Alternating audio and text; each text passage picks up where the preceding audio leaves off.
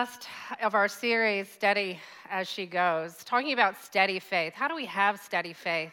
If you've missed any of those sermons, we've had uh, some really great contributions to that, looking at the characters in God's Word who illustrate for us what steady faith looks like. You know, I'm curious have any of you ever house shared before? Anybody? House share? Yeah, yeah, yeah. Quite a few of us, most of us. We start out that way because that's the only way we can afford to live in a house that's not our parents, right? We house share a little bit. Stan and I actually house shared before we came to Australia with my oldest sister, who's single. She's been single for her whole entire life. And instead of children, she has about six fur babies from time to time. And we like pets, but we like them outside. My sister is different. So when we house shared with my sister, that was one of the challenging things. But um, there was a time where our daughters actually, when they were young marrieds, house shared. And I didn't ask permission to share this, but, you know, I'll ask forgiveness later. but, you know, as they house shared, sometimes, you know, things get a little bit tense. And, and one sister was tired of the other sister leaving stuff piled all over the dining room table. So, you know what she did? She sold the table. I'm like, you did what? That was pretty bold. But sometimes we get these, these when two families share the same roof, it gets a little bit tense. And, it, and over the long haul, often it doesn't work. That's where we pick up our story today with a quick look at Israel. Aren't you excited? You think, oh, I've waited all week to hear about Israel. Probably not. Probably not. But Israel can teach us a lot of things about what it means to have steady faith. But in this case, we're going to look at them for the antithesis of that or the opposite of that, what got them into trouble so often was that their faith wasn't steady. So sometimes I think it's helpful to look at the opposite of what we're trying to achieve, just like, okay, well, don't do that, and we'll probably be okay. So we're going to look at that a little bit today, but with a special focus on a very special man in Israel. So, Israel had lessons to teach us about faltering faith. So, it, the state of Israel at this stage, and we're kind of ending the book of Joshua. Stan did that last week for us in um, picking up in Judges godly leadership had gone and it was forgotten. So Joshua and all his contemporaries had passed on, and it didn't take long for Israel to forget the godly leadership that God had provided for them in realizing some of God's promises. And they had to keep forward, keep moving forward. That was Stan's challenge to us last week to keep moving forward. And they were told that they needed to drive out the people that were in the land and they had been warned by Joshua. The warning had been something along the lines of if you don't do this, you are to go in, don't deviate from the plan, don't associate with the people, drive them out, and keep following God's instructions. That was their charge that Joshua left them before he passed on. You know, you could think, why did God make them fight for it? Why didn't he just give it to them? I mean, he was giving them the promised land, and, and he could have just given it to them clear without any battles to be fought. But God wanted them to work for it because remember last week no risk, no reward. It needed to cost them something. And they needed to keep moving forward and realizing God's promises. It's worth noting God's generosity here. As I was reading and preparing this week, I thought about that and thought, you know, it would have been easier if there hadn't been anybody in the land. But by leaving the land occupied, they were moving in to a fully furnished land they had houses and vineyards and olive groves and livestock that they would just inherit. He had them set up, they moved in and ready to live circumstances. And I, I think that that's really good that God didn't make them have to start from scratch. Why did God do it the way He does it? We always ask that, don't we? Why does God do things the way He does? You know, it did a couple of things. It developed strength of character in His people. They had to learn to trust him and to obey him. So, this strength of character was going to be with them for the rest of their journey, and that was really important. But it also gave them a reputation as being a people that God fought for. God, this was God's people. He fought their battles. They were the underdog, if you will, and they always came out on top. And so, God used these battles to establish his people as his people. But the sad part of the story, remember I said the opposite, is Israel failed to obey God. They, they didn't follow his instructions fully, and it cost them greatly. Because what happened is they remained under the influence of these remnant people groups. They were pagan people groups. And this angered God. God said, Why couldn't you just listen to me? Who, up until now, he had been fighting the battles for them. And he's like, Okay, you guys want to do it your way? I'll let you do it your way. And so, even in this, God has a purpose, though. It wasn't that God was abandoning them. God uses these pagans to test his people and to turn them back repeatedly to him. We see that early in the book of Judges. It also gave evidence of God meaning what he says. Have you ever, um, maybe you, your parents at some point in time, or maybe you're a parent, have made idle threats? If you don't stop that, I'm going to come back there and kick you into next Tuesday or something along those lines. I don't know what your parents said to you, um, but God needed to mean what He said because those empty, idle threats are empty, idle threats. God is a, a God of His word. He means what He says, and, and so He had to follow that through. It gives evidence that He is faithful to what He says. They had been warned that their disobedience would result in these people being a thorn in their eyes. It literally says brambles in their eyes. If you do not obey me, these people are going to be like brambles in your eyes. If you ever get anything in your eye, it hurts. Can you imagine having sticker bushes or rose thorns in your eyes? They were going to be a trap for them and a whip for their back. Joshua 23 tells us that. And it played out this way because what we see happening, if you read the whole book of Judges, we see that Israelites lured into the local ways of thinking and worship, which led them to forget about God, which resulted in ongoing recurrent oppression when this happens. And the sad thing is, you'd think that they would learn the first go around, but Israel's stubborn just like we are. The people would cry out, they'd find themselves in these messes, and then they would cry out to God, and He is full of mercy and compassion. Judges 2:16 says this.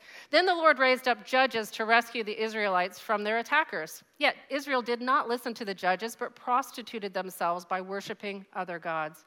How quickly they turned away from the path of their ancestors who had walked in obedience to the Lord's commands.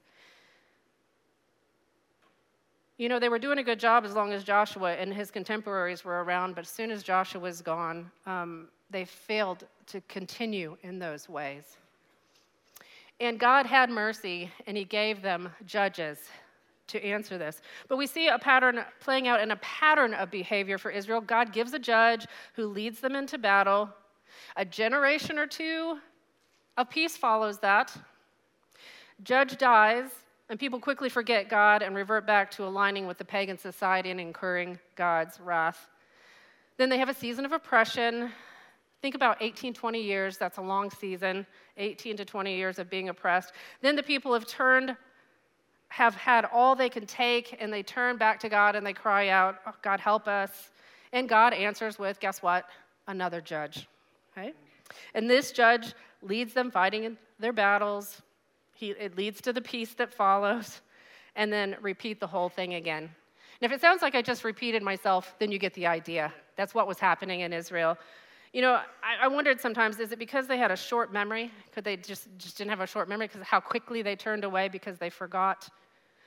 Maybe it was they failed to pass down the faith. You know, we see a lot of our younger generations walking away from the Lord. Is it because mom and dad aren't walking with the Lord? We don't know.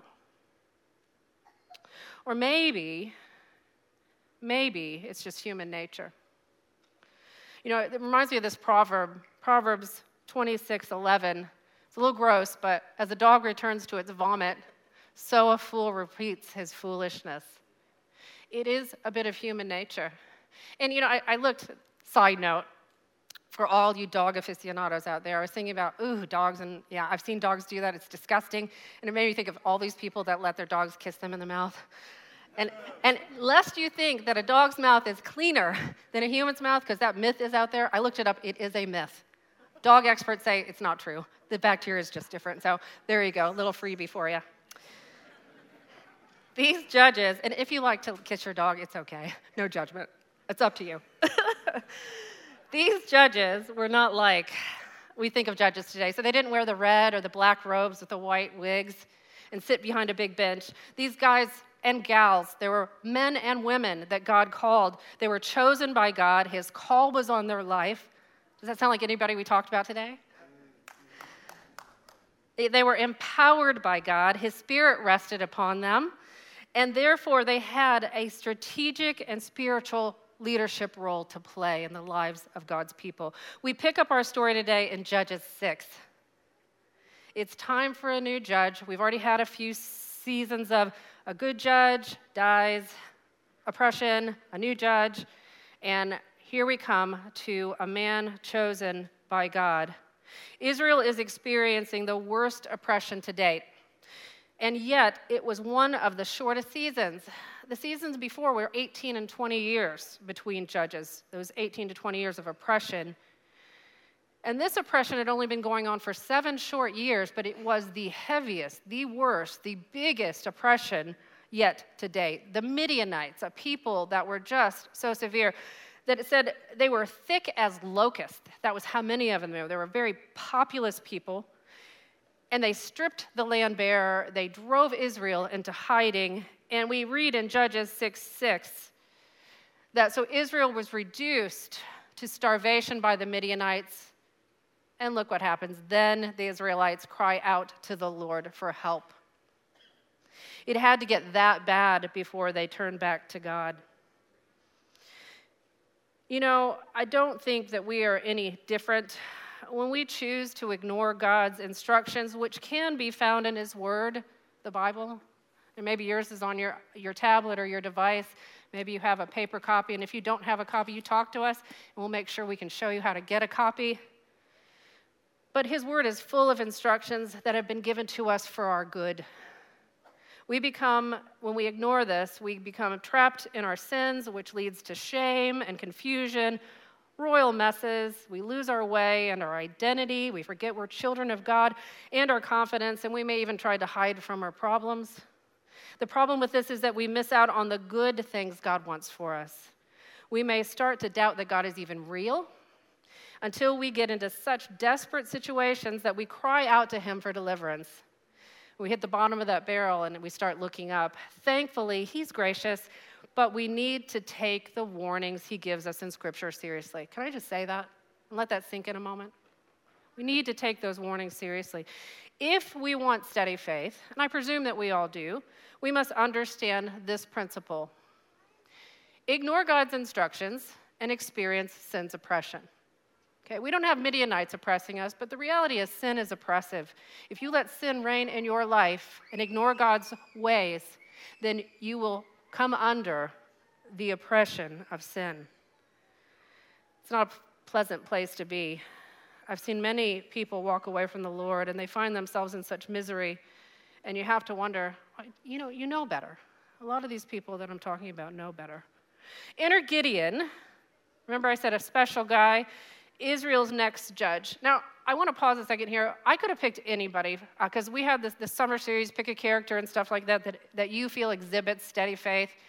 And I was bound and determined to pick one of the women characters. And I even looked at the judge, Deborah, because she's a great example of that. But I was drawn back to Gideon. Because when I talked to Abby, as she was making her decision, I said, Abby, you need to put out a fleece. And Abby said, I put out a fleece and stuff like that. And it just brought Gideon back to the front. I was a homeschooling mom many years ago, and we used a Christian curriculum because uh, homeschooling is for Christian families that can't afford private school education, so they want to give a Christian education. They try to do it themselves. That was me. And, uh, and it worked well for us, but you know, using this Bible curriculum, it talked about uh, things that I thought I knew about. You know, when I hear the name Gideon, I think fleece, and that's about it. And the curriculum asked more questions, and I said, We're going to have to read this. And when I got into the book of Judges and started reading the story, the whole story of Gideon, I was like, Whoa, this is amazing. I just want to share that with you. But this is where we find Gideon. Gideon, son of Joash, was threshing wheat at the bottom of a wine press to hide the grain from the Midianites. He was a resourceful man. The angel of the Lord appeared to him and said, Mighty hero, the Lord is with you. Now, this says that, yeah, well, we're not there yet, but this isn't just an angel. This isn't your typical angelic appearance, okay? It was the angel of the Lord. And for those of you that aren't theology, theology majors, it's what's known in theology as a theophany. So, what that word means is it's a pre incarnate uh, appearance of Jesus is generally the general consensus on what that is, but it's basically God in flesh. So God is appearing as a man and talking to Gideon. And Gideon doesn't realize it, who he's talking to. And it kind of reveals that through his response in this conversation, because he doesn't hold back on his cynicism. He says, Sir, Gideon replied, If the Lord is with us, then why has all this happened to us? And where are all the miracles our ancestors told us about? Didn't they say, The Lord brought us up out of Egypt? But now, where? Now the Lord has abandoned us. He's abandoned us. You know, I think that this is very much symptom of faltering faith. You know, we do the same thing. We ask, well, if God loves me, why is this happening? Where's the proof? I need a miracle. Then I'll trust him. Sadly, sometimes we draw the wrong conclusions that God has abandoned us, or even worse, that he doesn't even exist. Have you seen people that walk away and think, oh no, I can't believe that he's even real anymore? The funny thing is that it's never God that does the abandoning. Do you know how I know this? I love this verse in Hebrews. It says, Don't love money, be satisfied with what you have, for God has said, I will never leave you I will never abandon you. You know, this is actually, I found this fascinating this week. It's actually quoting Deuteronomy 31:6. And do you know what Deuteronomy 31:6 is? It was Moses telling Joshua, Hang in there, Joshua, you fight those battles. God will never leave you or forsake you. Mighty faith. Trust God that He will do what He says, and He promises that He will never abandon you.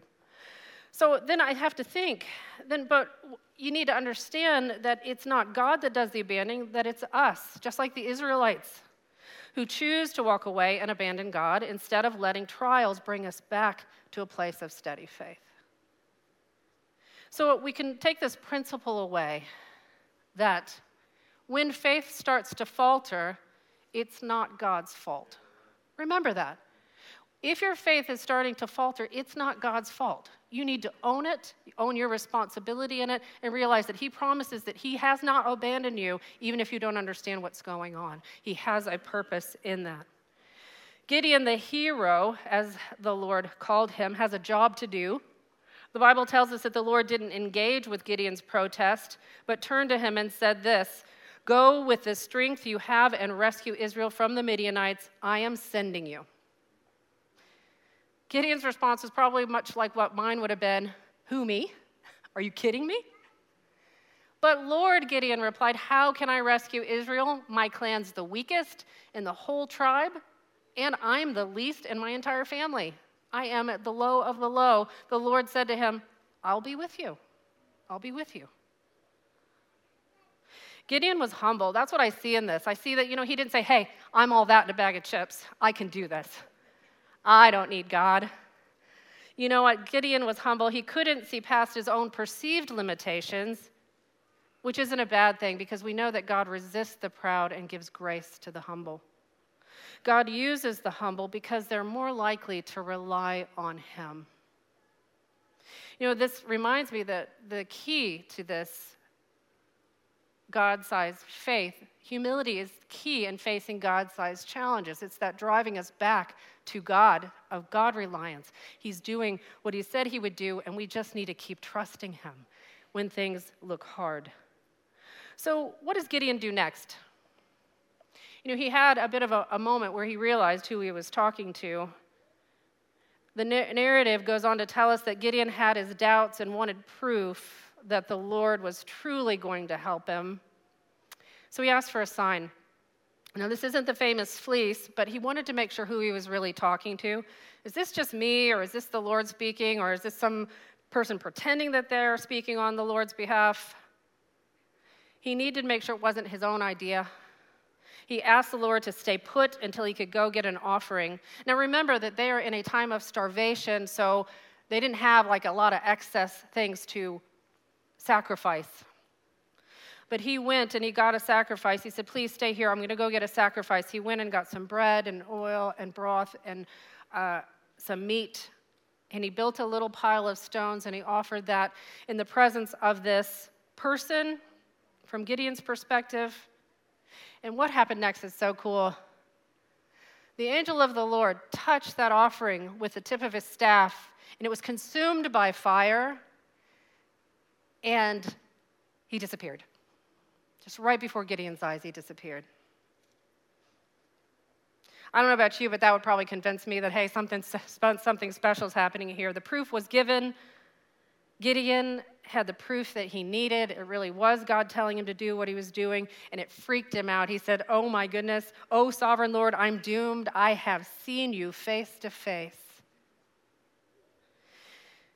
The Lord reassured Gideon. He said, It's going to be okay. Don't be afraid. You will not die. Isn't that what we're always often afraid of? Worst case scenario. What happens next is fascinating. We know that the major task, that major task God asks us to do, require major preparation. Don't ever doubt that. If God's calling you to do something more, there's going to be some preparation time. You don't just wake up one morning and say, Oh, I have giant sized faith, I can conquer the world. It's, it's fought faith, step by step, faith to faith, as we test and see that God, or taste and see that God is good. God test Gideon. You know, his first test, you know what it was? It was, okay, Gideon, I need you to stand up to your family. Because if you can't stand up for them, to them, then you're not going to be able to stand up for me when the going gets tough. Scripture tells us that the Lord told Gideon to take his father's bull, tear down his dad's altar to Baal. That was the pagan god that they, the pagan peoples worshipped. And use the Asherah pole. These Asherah poles were part of the Baal worship. It was kind of um, Baal and Asherah together. This pole was made of wood, it was used for idol worship. And Gideon was told to build an altar to God using stones, then burn his dad's bull on the altar. Remember, starvation time. Using the Asherah pole for fuel. How's that a? There you go. Gideon did this at night for obvious reasons, because he uh, was afraid of the family and the community's reaction, rightly so, because the next morning, everybody gets up and sees this, sees this bull, they see the, the Baal altar torn down, they see the Asherah pole on fire, uh, which would be a real affront to somebody that thinks of it as a god or part of their worship. And they're like, who did this? We've got to find out who did this. So they did a diligent search. They figured out it was Gideon. And you know what? This had been, must have been a wake up call for Gideon's dad because Gideon's dad stepped into the gap. Now, that was his altar and his Asherah pole, and he probably was quite confronted by being confronted by Gideon's actions. And he said, You know what? If Baal's a god, let Baal defend himself. Wake up call for dad. It bolstered dad's faith by seeing his son step into a, a position of following God faithfully without fear. And you know, it earned Gideon a nickname, Jerubbaal, or Jeru, Jerubbaal, um, if you want to, if you see it spelled out, which literally means let Baal defend himself. So, in standing up for his faith, this humble Gideon who said, I'm just the least, he made a name for himself. He had this nickname, Let Baal Stand Up for Himself. Oh, yeah, there goes Let Baal Stand Up for Himself, that guy. I'm sure some of you joining us today come from places that you had to stand up in your faith to your family and your communities to follow Jesus. I know that in some countries, to follow Jesus and to be baptized is a death sentence. You had to be courageous in following and doing it different than your family and your community had. One of the early tests in my ministry, I'll never forget, was to stand up to my own family Without going into details, I can tell you it was a really difficult thing to do. I had to confront something, and I was been told that, oh, that's just her issue. It wasn't just my issue. But I can tell you, if I had not stood up as God was prompting me at that time in that place with my family, I wouldn't be standing before you today. It was a step of obedience.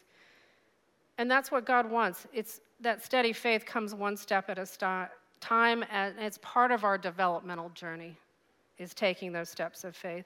So Gideon pa- passed this test number one. Seems like a little time passes when we read the whole account in the scriptures. because alliances are forming. So it wasn't just all these Midianites, but it was everybody else was against Israel. They were truly the underdog. And the Bible tells us that this is what happened. Then the Spirit of the Lord clothed Gideon with power. The time has come. He's passed test number one. Now it's time to get busy. The troops are amassing against Israel. And after passing this first test, Gideon waited to move until God says, okay, now. Okay, now. He didn't run ahead of God, and he didn't go it alone. Scripture tells us that he sent word out to all the tribes of Israel throughout the land and said, Listen, this battle's coming. We need your help. And everybody replied in the affirmative. So they responded favorably. But Gideon, the funny thing, he's human. Never look at Scripture and not see the humanity of the people's stories that we read. He still had his doubts.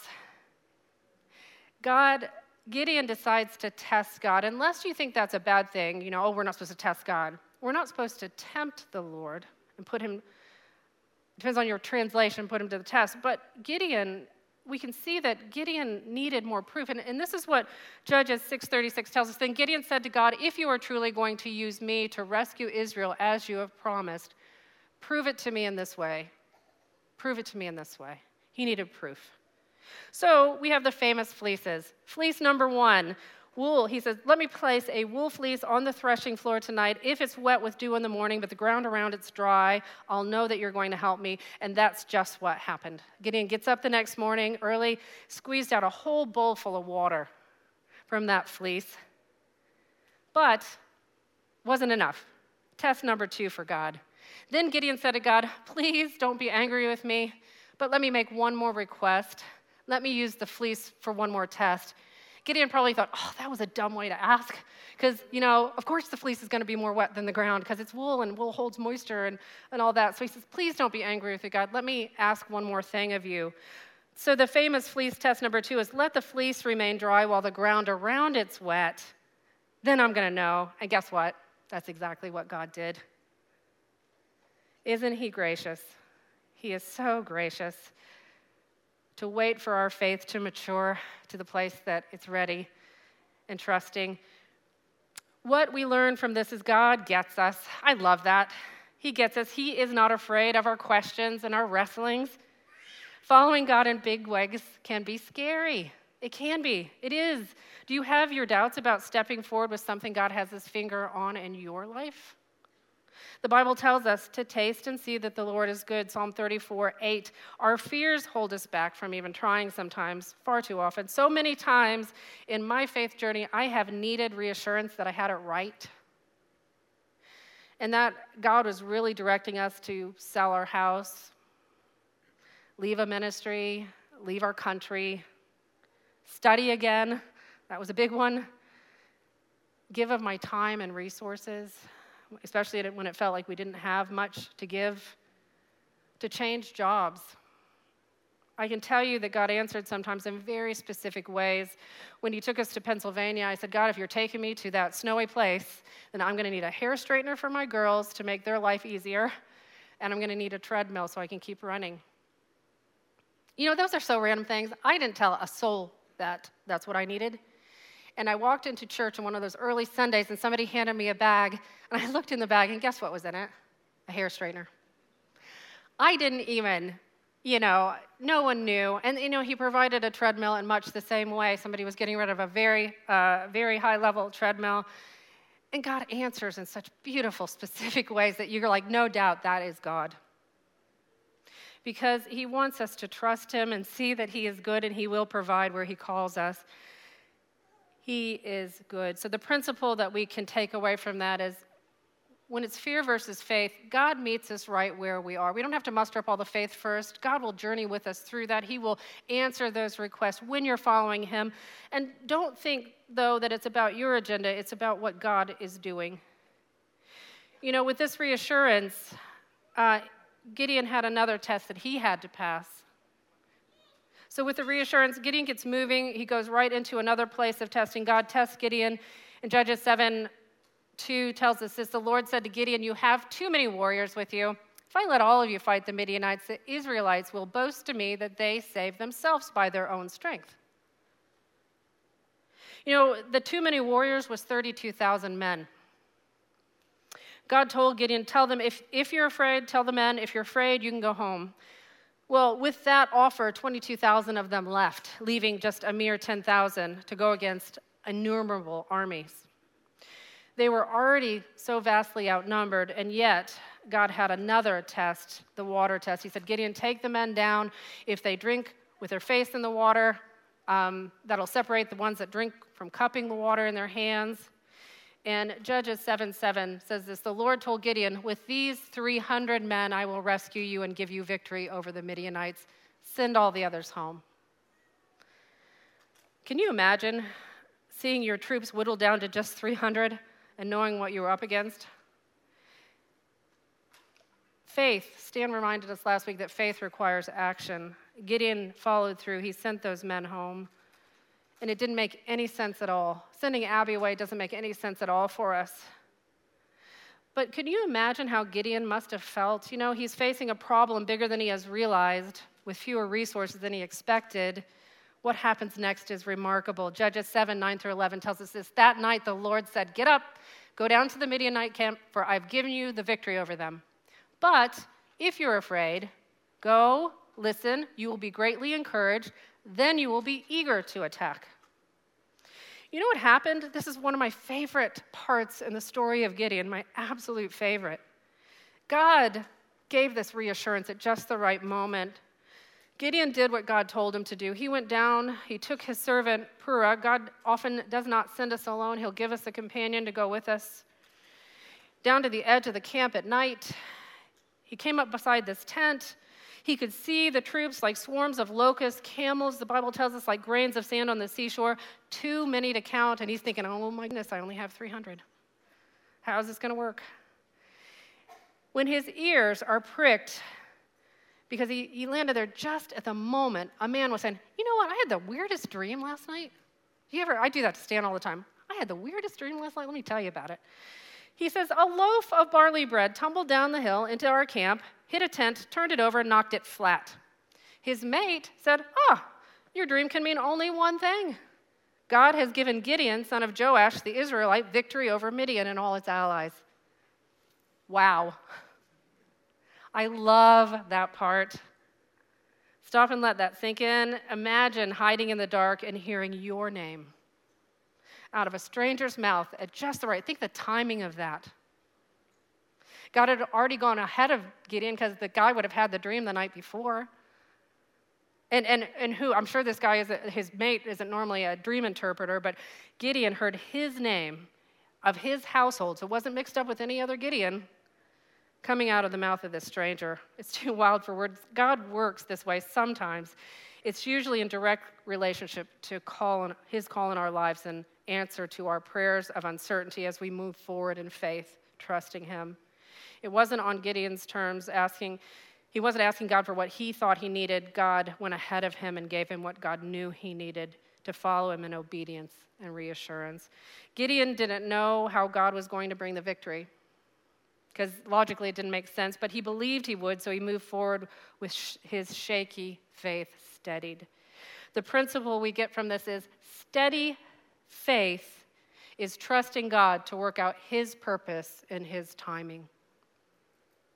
Sometimes that waiting is hard, but we'll know when it's time to move. You know what happens next? Judges 7 15 and 16 says this When Gideon heard the dream and its interpretation, he bowed in worship before the Lord. Then he returned to camp and shouted, Get up, for the Lord has given you victory. Attack. Gideon worships, and in boldness of faith, he leads his troop of only 300 with confidence that only God could give, he finally realized the battle was God's and not theirs. Victory followed. I'm going to cut it short for you um, because you'll have to read it yourself if you want the whole story to not miss a thing. But it didn't happen in the way that you would expect. Now, you expect war to happen and then go up and they, they battle it out, and yeah. Gideon and his arm, army blew horns and they shouted, The sword of the Lord and for Gideon from outside of the camp, and it created such chaos and confusion that the armies literally turned their swords on each other. They killed themselves, basically. They didn't commit suicide, but they were so much confusion. There was probably strange, um, strange armies together that didn't know each other, and literally, Gideon and his army just stood there and watched. They didn't have to enter that battle in the way they thought they would. God was fighting it for them in ways that they could not have imagined. And you know what? God got the glory. It wasn't Gideon or the army, it was God. And there's a bit more to the story, like I said, but suffice it to say, we know that Gideon died when he was very old. And as soon as he died, kind of a sad ending in Gideon's to Gideon's story as the Israelites prostituted themselves by worshiping, worshiping Baal and forgot the Lord their God, who had rescued them repeatedly. And they forgot about Gideon and all the good he had done for them, and the cycle continued. Typical. That's why the world needs a Savior, Jesus. We can't do it on our own. We forget so quickly. We've got to walk in the Spirit so that we don't fulfill the lust of the flesh. It's a day by day trusting of the Lord. His mercies are new every day. Let me ask you some questions. How is your faith going, journey going? How how's it going? Are you journeying with God? Are you holding back to say, "Oh, I'm going to wait for him to prove it with a miracle so I believe that he's even there real?" Today could be the day that you start a journey with Him. Taste and see that the Lord is good. He can be trusted. Let me ask you another question Has He let you down in some way and you felt abandoned by Him? If you're honest, could it be that you abandoned God and not the other way around?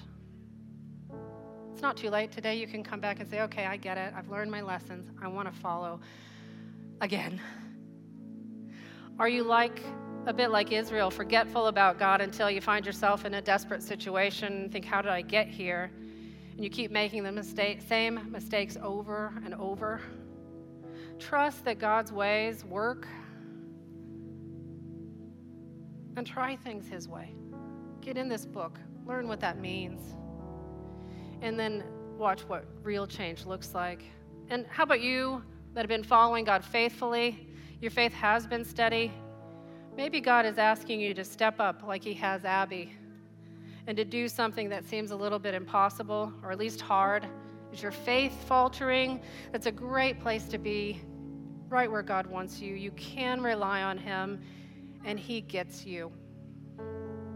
He knows you, He knows your fears, He knows your capabilities, He knows your limitations. And if you let Him, He may want to take you to great places of victory that only can be attributed to Him. Remember, when a problem is much bigger than you realized and you have less resources than you expected, God is able to do exceedingly abundantly above all we ask or think. Stay steady in your faith. Keep trusting and wait for Him to do what only He can do because faithful is He who called you, who also will do it. You pray with me? Gracious God and Heavenly Father, Father, today we are reminded from your word and just even from Abby's steps of obedience that you are a God who calls people into challenging things because you want us to trust you. Father, I pray for every person sitting here today and listening online that if there is something that you're putting your finger on, that you want them to just taste and see that you do what you say to turn them back to you, Father, or to make them step further in faith, to trust you just in whatever area in their life you have their fing- your finger on. Father, I just pray for courage to trust and that you would keep us as a people of steady faith for your glory and your victory. In Christ's name we pray. Amen.